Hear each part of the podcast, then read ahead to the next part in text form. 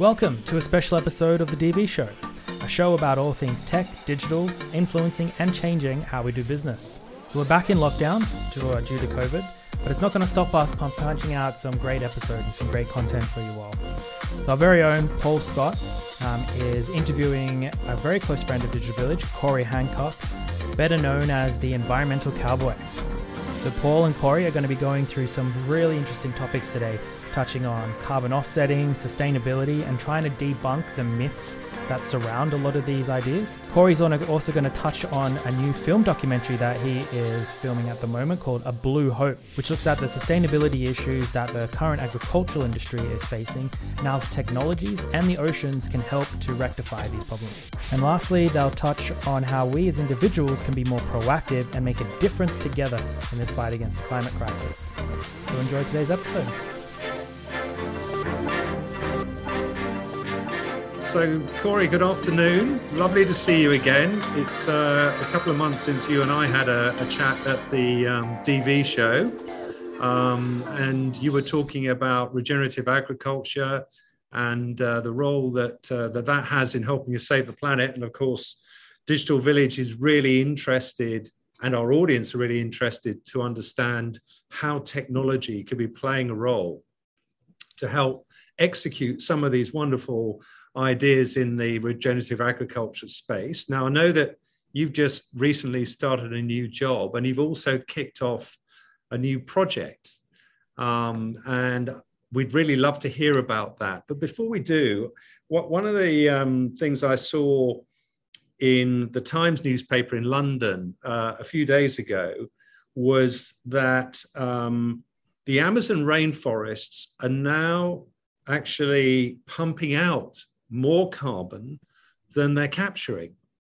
And you know, when I grew up, um, that uh, we were always taught at school that the the lungs of the earth were the Amazon rainforest because that's where carbon dioxide was captured and oxygen was released into the atmosphere. And to to, to hear that and read that, I just thought, wow. And then, of course, um, you and I talked about the role that uh, seaweed could be playing in this whole carbon capture thing. And guess what? You're doing a, a, a, project in that area which looks absolutely fascinating called Blue Hope. Um, so, welcome. Nice to see you again. Can you perhaps um, give us a bit of background on that?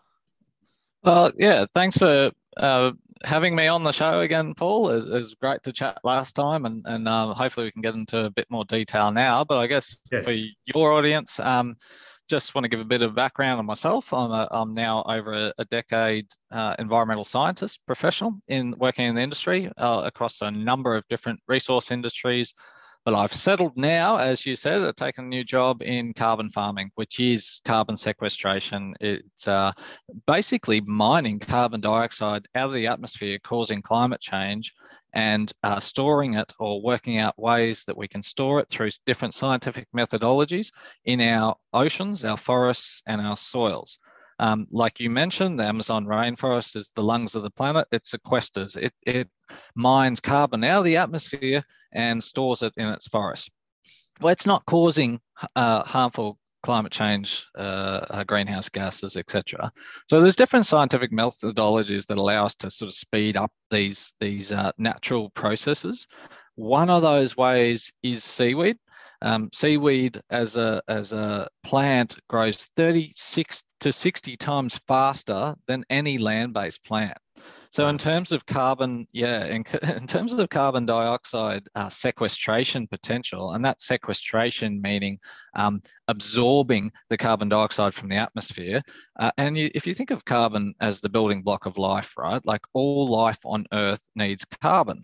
Um, and for nature to regenerate, it is in nature's biology to regenerate, meaning grow. When a tree grows, it stores more carbon um, drawing that carbon dioxide down through the photosynthesis process.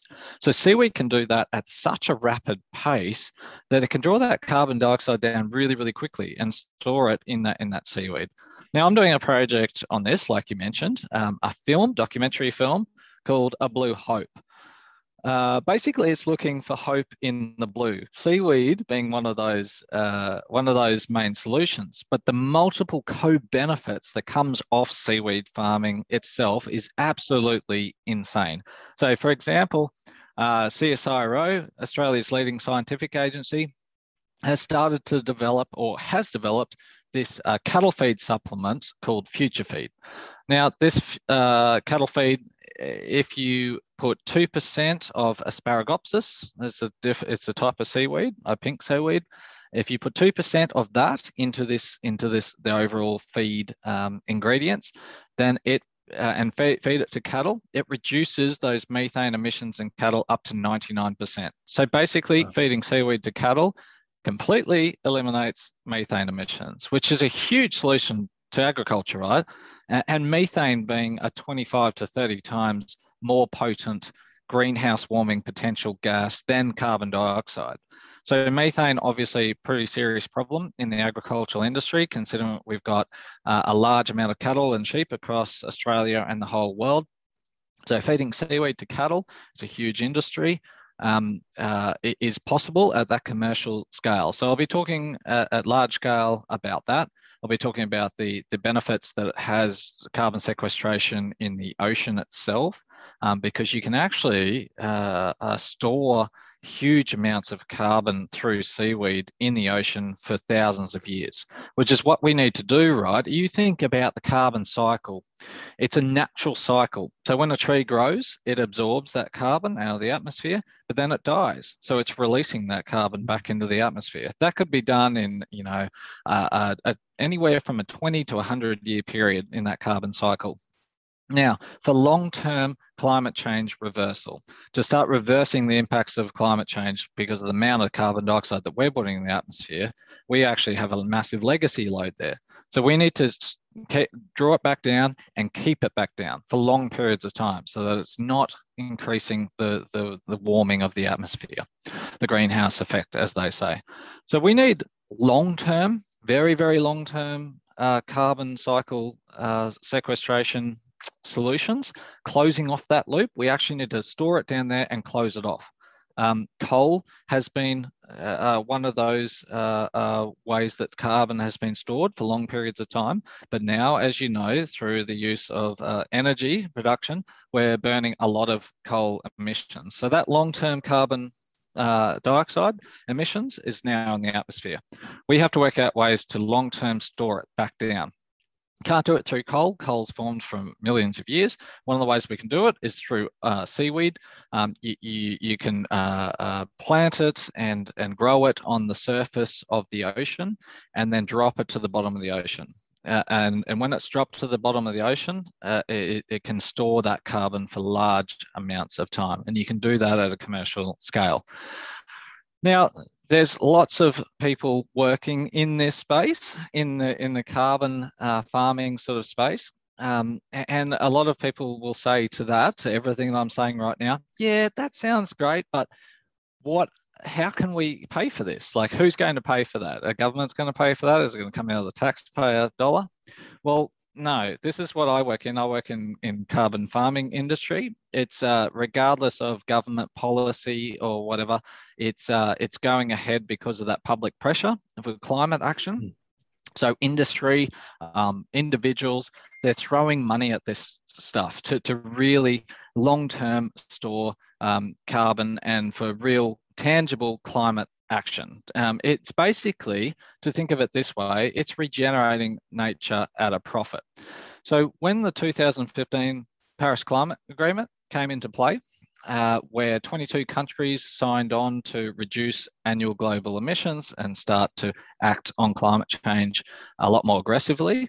Uh, Australia's commitment was an emissions reduction fund, an initial $2.5 billion fund for these type of solutions, for seaweed, for um, land rehabilitation and regeneration projects for mangrove restoration, uh, a lot of different for soil restoration, a lot of different uh, methodologies in there, like I explained before. Uh, these are the scientific methodologies that we use for carbon farming. So that that's the legislative framework, right?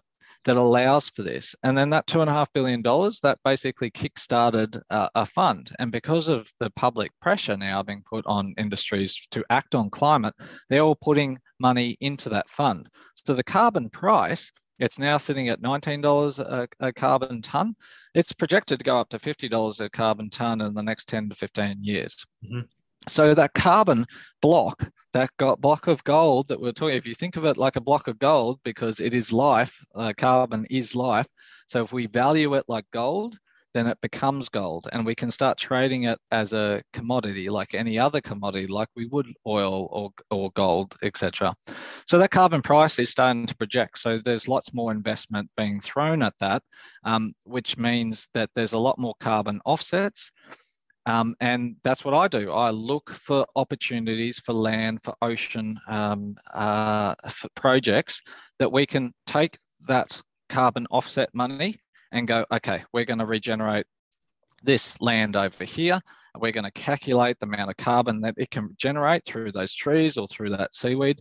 And we will take a small portion of that as a company, the landholder will, or the farmer to regenerate that land um, and it's all regulated and monitored under the scientific processes. Mm. So it's a really bloody interesting industry, which is um, it's been around for about you know a decade now, going pretty hard, but it's only ramping up, Paul. It's only getting harder and faster, and uh, my uh, work has been cut out for me. But I guess yeah, they're they're the main projects that I'm working on at the moment.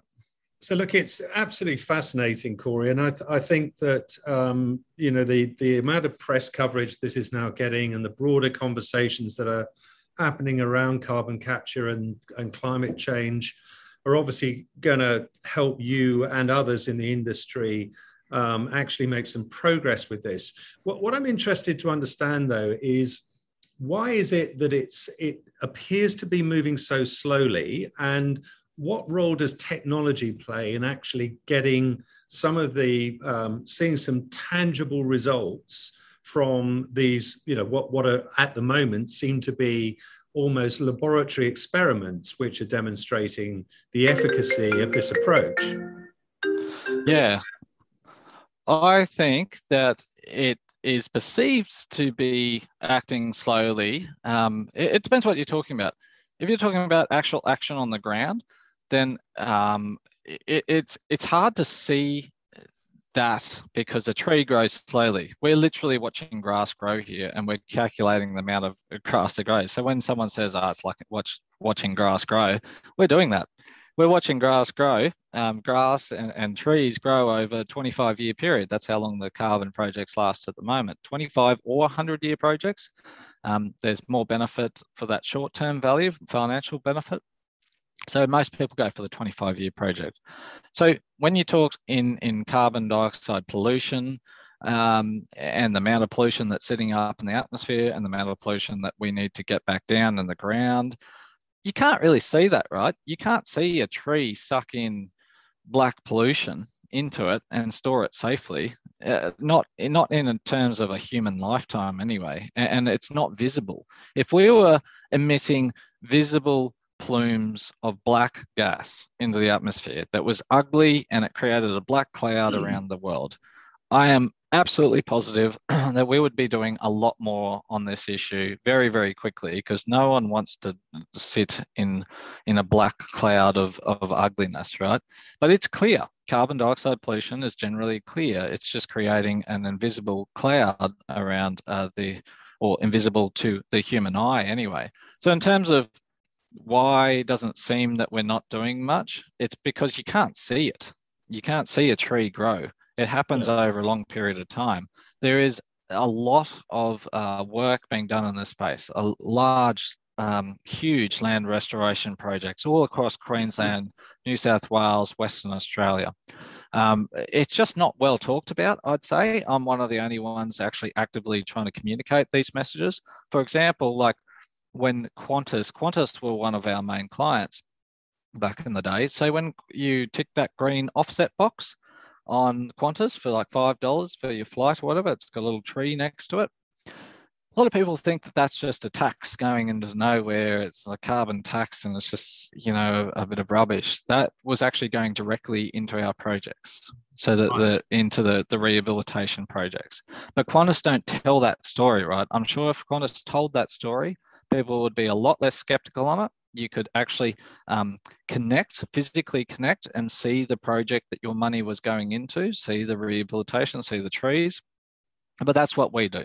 Right, so we're taking a different approach that, on this. Though, Corey, why, why do you think companies are not promoting uh, those kinds of initiatives? Because you know, on the one hand, you hear about a lot of enterprises in, engaged in sort of greenwashing their sustainability uh, strategy and telling people that they're doing all of these things when in reality they're not. But then you've got companies like Qantas who are actually doing something when they're asking customers to tick that box and the money is going to a valid cause. But you know, until you told me that, I I would not have known that uh, that they're actually doing that. No, I think people in general are not very good at telling stories anymore. we have become too corporate, and and the human mind uh, has always told stories since the beginning of time. You know, that's the way that we've passed on information. That's the way that the Indigenous passed on information is through storytelling, and through that corporate sort of business world, we've forgotten how to do that. We've just gone, this is a corporate tax, this is a, this is a carbon tax, um, this is what we're doing for climate change. Uh, pay for it. Yeah. Like, well, no, the human mind doesn't work like that. You need to tell the story with it. It's like, what farm are you giving that to? What tree? You know, that people want to know these things. They want to feel emotionally connected to it. Like when we we emotionally care about something, we're more likely to contribute to it and to care about it. Um, absolutely, and especially with something like mm. this, where to your point, you know, there isn't a black cloud in the air that we can yep. all look at and say, look, this is the impact it's having on our climate I mean, there are obviously, there is strong evidence of climate change and the impact of climate change you know through through these kind of biblical floods that they've been having in germany over the last few days and uh, you know instances of bushfires in in in california etc etc but but but these these events just be, i think people become a little bit kind of um, blind to them after a while because they're happening all the time um, it's easy to become a bit blasé about it. That there needs to be some kind of, as you say, I think we've lost the ability to tell these stories in a way that is so compelling that it engages people mentally in the fact that something needs to be done and to have them then ask the question what can i do to help what is the thing that i could do personally to actually try and move this thing forward now, with your um, experience in the sort of regenerative farming area, have you seen any examples where there has been that engagement and any kind of impact that it's delivered? I think it's slow, but absolutely. Um, it's all psychology in the end, Paul. Uh, people uh, are either reactive or proactive. That's the way that the human mind works. The, the amygdala in the back of our brain is built as a survival mechanism where we react to stuff. We're used to running away from the saber-toothed tiger, like right now. Climate change is a bit different. It takes, in terms of a human lifetime, it takes a long time to change. In terms of the whole uh, Earth's history, it's changing as the fastest that it's ever changed in the last 65 million years. So the Earth is not keeping up with what we're doing to it, but we wake up every morning and see the sun get up, and we don't see the gradual changes. And over time, like you say, all these extreme weather events are now becoming a little bit normalized. They're like, oh, another flood, another drought. Oh, oh well, you know, unless it directly affects them, um, they're not going to be reactive. They're not going to be proactive about it. They're going to be reactive. Yeah. So most, uh, I did a, another um, short film documentary on regenerative agriculture in the midst of that, at the peak of that last drought that we had in mm. Australia. Um, a seven, eight year drought that lasted, and I went around in, in the peak of it in that seventh year and uh, I was interviewing. I didn't go around interviewing the farmers that were struggling. I went around interviewing the, the people, the regenerative farmers, the ones who uh, had had done things differently. Now you talk to each and every single one of those farmers who still had grass cover, they still had income, etc. Their country was still in well running well. They were still running cattle and sheep while their neighbors had no grass, no water. They were trucking in feed to their cattle. They're really struggling financially and mentally and everything. But the, these guys down the road regenerative farmers with that regenerative mindset i call it yep. the mind the regenerative mindset you just think differently. Um, it, it, they were more uh, um, at peace with everything and they were more financially uh, socially and environmentally sound on, on their properties. And i asked them the question is like well what took how did you change? And they also basically answered the same thing. It was either um, a, a big event in their lives like um, like one guy uh, had a had a heart attack and he realized I don't want to keep on doing this. It's too stressful. Um, had a heart attack due to you know his um, uh, the amount of work that he was putting in his property and not getting much back. So he's like, I've got to do things differently. The other one um, was about it was a it was a bushfire that took out everything that he owned. And he's like, Well, I got no money to start again. So how do I do this differently? He started to work with no chemicals, no fertilizers, anything like that. He has had to work with nature rather than against it. So these type of things is where people have these massive events. Um, it takes to change. What I try and do is try and ask people better questions. It's like we don't want to get to those major events to change, we want to start being a little bit more proactive about it now. So everything that I do is a little bit more progressive in thinking rather than reactive. But bloody hell, it is harder than what you what you may expect, just for the fact sure that uh, yeah, it is it is all about that psychological mindset. Um, it is all about trying to get try to influence rather than manipulate, because there is a difference there, and rather than tell. It's about ask um, rather than um, than than tell them what to do. Ask them yes. where they where they need to change, or where they might be able to change, or how they might be able to change, so that it becomes their idea, so that they can see the benefits hmm. of going more regenerative uh, as well. So, so do you see? Is there is there anything particularly around the kind of uh, blue hope idea that you're you're developing at the moment? Is there one thing there? That is going to accelerate how quickly this becomes the norm? How, how soon will it be before we see a lot of farmers using you know, seaweed in, in uh, cattle feed and there mm-hmm. being an attendant benefit coming through? How long is that going to take? It's a really good question, Paul. Um, I've watched a, a, couple of leadership. I study leadership a, a, fair bit, and I've watched a couple of leadership videos on this, which is is uh, very relative to how quickly things will change. Um, I'm sure that most people would have seen this. It's a very common leadership video. One crazy guy dancing on a hill, right? Just dancing like a, a, wild man, you know, in front of this whole group of people. It just looked like a normal Sunday, but he had his own music um, player next to him, and he's just dancing. He's just going for it, and everyone's like looking around. You could tell everyone was thinking, looking around and going, "What's this idiot doing?" Then the next person beside him gets up and starts dancing too, and then the third person next to him starts dancing as well. And then all of a sudden, you got 10 people dancing, all dancing like idiots just to this music. And all of a sudden, it started to, ch- the tide started to change. And there were people, and by the end, hundreds of people running into the pit to start dancing. Yes. So one person with one person's changed heart and mind can then influence others. Mm. And then it becomes a waterfall effect. And then we're, we're impact, impacting and influencing 7 million, 7 billion people around the world. And to, uh, to, to come up and, and reverse climate change, to reverse the impacts of climate change now, we absolutely need 7 billion of us acting. And so the people, I say to the people that ask and question this, saying, look, I'm just one person. How can I make a difference? Well, I bet you that one person on the hill dancing didn't think he could make a difference either. All of a sudden, he had the sure. whole hill dancing to his his beat. Yes. Um, and so and so, one changed heart and mind can then influence the whole entire world if we want it to. And I think that uh, the the story you told there about your earlier project working with farmers in a drought region, um, the the seeing the the comparison between those who'd embraced regenerative farming and the fact that not only did they still have grass cover, they still had were able to feed their own cattle and their own sheep, but the mental aspect of it that they were they were a lot calmer.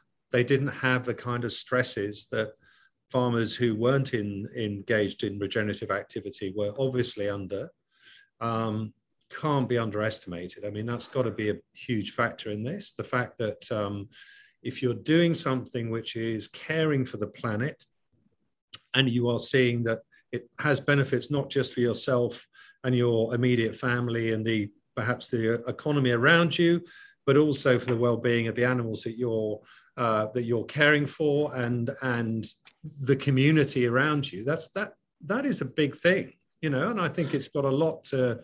Um, if there was a way you could put that into a story around what you're doing on the Blue Hope project, I think that would be so incredibly powerful.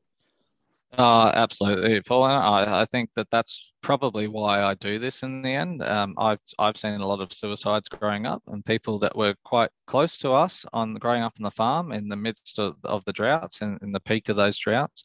So I see the impact that it has on people and the direct relationship that we have with nature.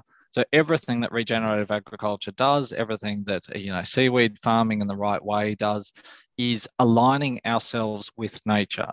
And, and it's proven time and time again. Um, you go for a walk in, in nature when you're a bit upset, and it has psychological and physiological benefits for us. So everything that these methods are doing are aligning ourselves with nature, which only improves mental health in the end. Absolutely. And uh, well done for getting this project off the ground. I think it's absolutely fascinating to see how these things are developing over time. Um, Corey, we're going to have to, to draw it to a close here. What I like to say though is thank you again very much indeed for your time um, and for your wisdom and your insights around regenerative agriculture and the Blue Hope Project. We'll put a, a link up, if we may, on our website when this podcast goes out um, so people can actually see some some of the material that you produced around the project. Um, and if there's anything we can do to get involved, please, please let us know. But thank you, mate. Great to see you again. Very best of luck with the project and do keep in touch. Uh, th- thank you very much for having me, Paul. I really appreciate it, man. Cheers. Bye for now. Bye. I hope you enjoyed today's episode. Please feel free to check us out on our website, digitalvillage.network, for our past episodes. We'll be back next month on the last Wednesday of every month, as we are, with more great stories and guests. See you then.